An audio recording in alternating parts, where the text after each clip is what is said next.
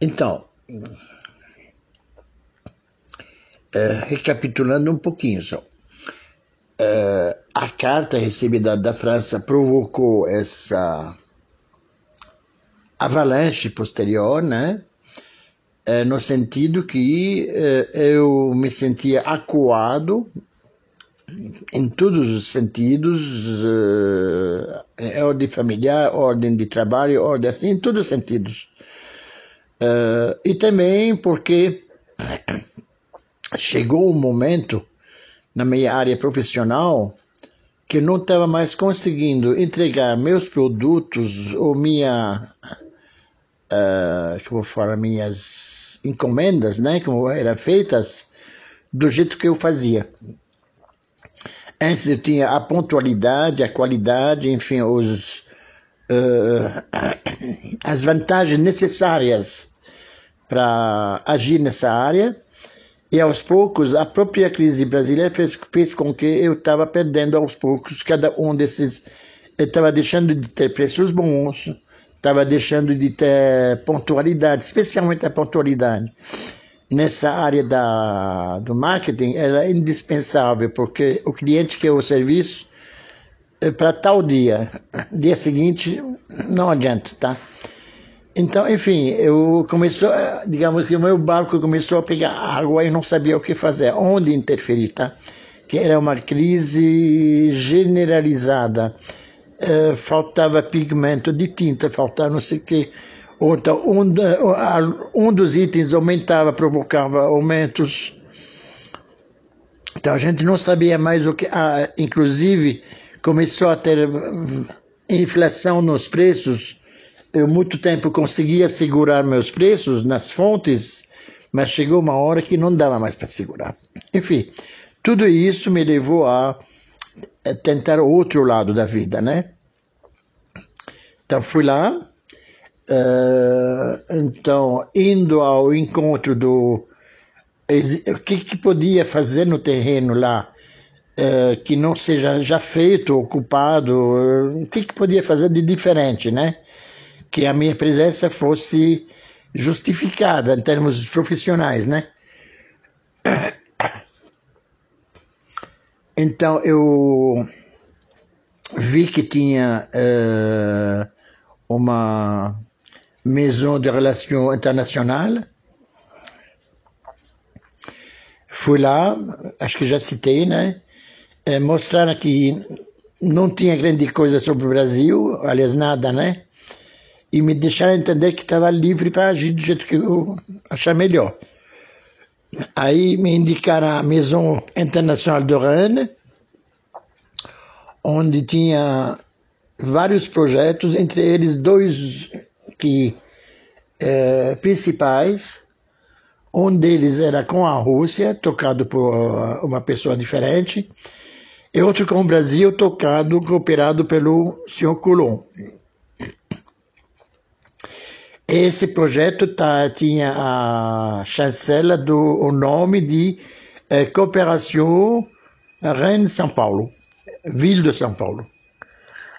Em frente ao à Maison Internacional,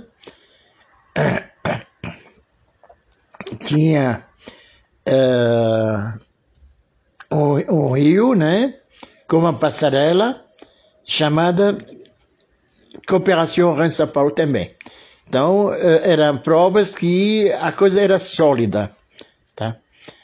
Uh, depois vi a saber também que essa aproximação de Rennes com São Paulo foi algo que veio de cima para baixo. Em que sentido? Uh, a prefeita eleita de São Paulo, uh, Luísa Arondina, acho que se me engano foi eleita em 89 ou 90, não lembro, Uh, ao assumir, entrou em contato com o presidente Mitterrand e pediu para ele uh, indicar uh, cidades ou entidades capazes de lidar com o Brasil em termos de cooperação, de know-how, de urbanismo, de logística da gestão pública, né? Ele indicou Rennes por vários motivos. Um deles, Rennes, tinha um prefeito socialista, acho que Hervé, esqueci agora o nome dele, Hervé alguma coisa, tá? Uh, vários anos prefeito de lá, prefeito é maire, né? É prefeito de lá, eleito, eleito, eleito, eleito, assim várias vezes, lá pode fazer isso, né? No final, acho que ele ficou uns 30 anos ou mais na, lá na, na gestão, né?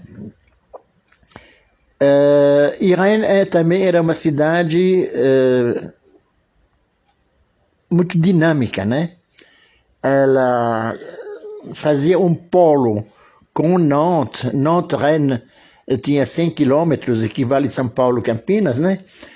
E as duas traziam uma prosperidade regional muito interessante, porque elas competiam entre elas para atrair empresas e gente para morar lá e pela qualidade de vida oferecida uh, aos que a cidade fazia muita propaganda na, no Japão, assim, na época ainda se buscava a internacionalização, né? Então, uh, Rennes foi uh, escolhida por, uh, pelo presidente francês Mitterrand e a Luísa Arondina eh, começou a tocar essa cooperação. Bom, então fui conhecer o Coulon, a gente se entendeu, ele pediu para visitar a a Associação Brasileira que estava lá, me entender com eles, né? Fiz. Acontece que eles não tinham, tinha um pequeno restaurante, mas não tinha experiência nessa área, nunca... Eles eram mais ligados ao carnaval, a, a coisas mais folclóricas brasileiras, né? Aí eu falei para eles, o que vocês fazem para mostrar o Brasil eh, que trabalha, que dá certo, que não é pejorativo, né? Nada. É, eu, que eu sou publicitário, ajo nessa área, talvez tenha coisa para indicar.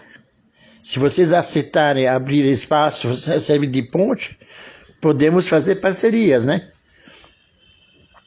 É, se surgir a oportunidade, a gente faz, me responderam. Inclusive, talvez o ano que vem, o Brasil seja o, o país convidado para o Salão Internacional de Rennes. Mas ainda não temos a certeza ainda, né? Dito isso, foi embora, de volta para o Brasil. Um mês, dois meses depois, aconteceu aquele encontro, o Simpósio Internacional da, do Urbanismo, né? Uh, que vieram os franceses mostrar uh, o know-how deles nesse campo, né? Inaugurado, então, pela, pela Luiz Erondina. De fato, Luiz Arondina estava pondo em ação o projeto dela de aproximar-se da administração francesa para tentar uh, melhorar a sua própria gestão aqui. Então, daí a pouco recebo um, um caderninho eh, com as propostas que ia acontecer em março de 93, eh, dois eventos principais. Um, uh, Brasil, de fato, era convidado do Salão Internacional de Rennes e concediam para ele um espaço de mil metros quadrados que precisava mobiliar e usar, né? E uh, a quinzena brasileira paralela que podia acontecer em toda a cidade. Atividades diversas, né? Então, eles apresentavam várias uh, atividades, várias assim acontecimentos, né? Uh, entre eles uma demanda por uma equipe secundária de futebol que aceitasse jogar contra o Stade Rennais, o futebol local de Rennes, né? Tá. Uh, só que então, falei, a gente já estava numa época avançada, porque o evento ia ser março de 93, a gente já estava em passado março, abril, maio 92, né? Quer dizer, tinha pouco tempo para executar alguma coisa se a gente quisesse realmente agir, né? Aí o momento brasileiro estava negativo, porque era o impeachment do Collor, né?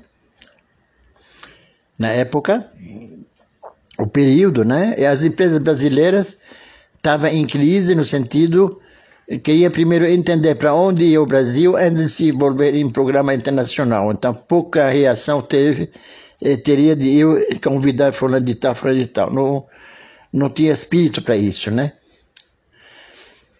Aí, ao pensar bem, eu peguei, modifiquei, eu escrevi meu próprio projeto. Eu tinha minha empresa chamada Funny Face, né? Uh, escrevi ele dentro do, de um projeto empresarial Funny Face, uh, nomeando ele uh, Fenêtre do Brasil. no sentido que queria estabelecer uma ponte entre a França e o Brasil, para um o Brasil ver como que é uma democracia, como se, uh, enfim, pontos de que interessa mostrar? E do outro lado o, o francês vê quais são as oportunidades com geralmente você vai num país longe você quer confiar em alguém. E onde estão essas pessoas de confiança? Como achá-las né? Eu achei que talvez um programa nesse sentido eh, pudesse caber na, na Feira Internacional de Rennes. Dito feito, elaborei o plano e vou contar a seguir. Agora vou dar uma pausa.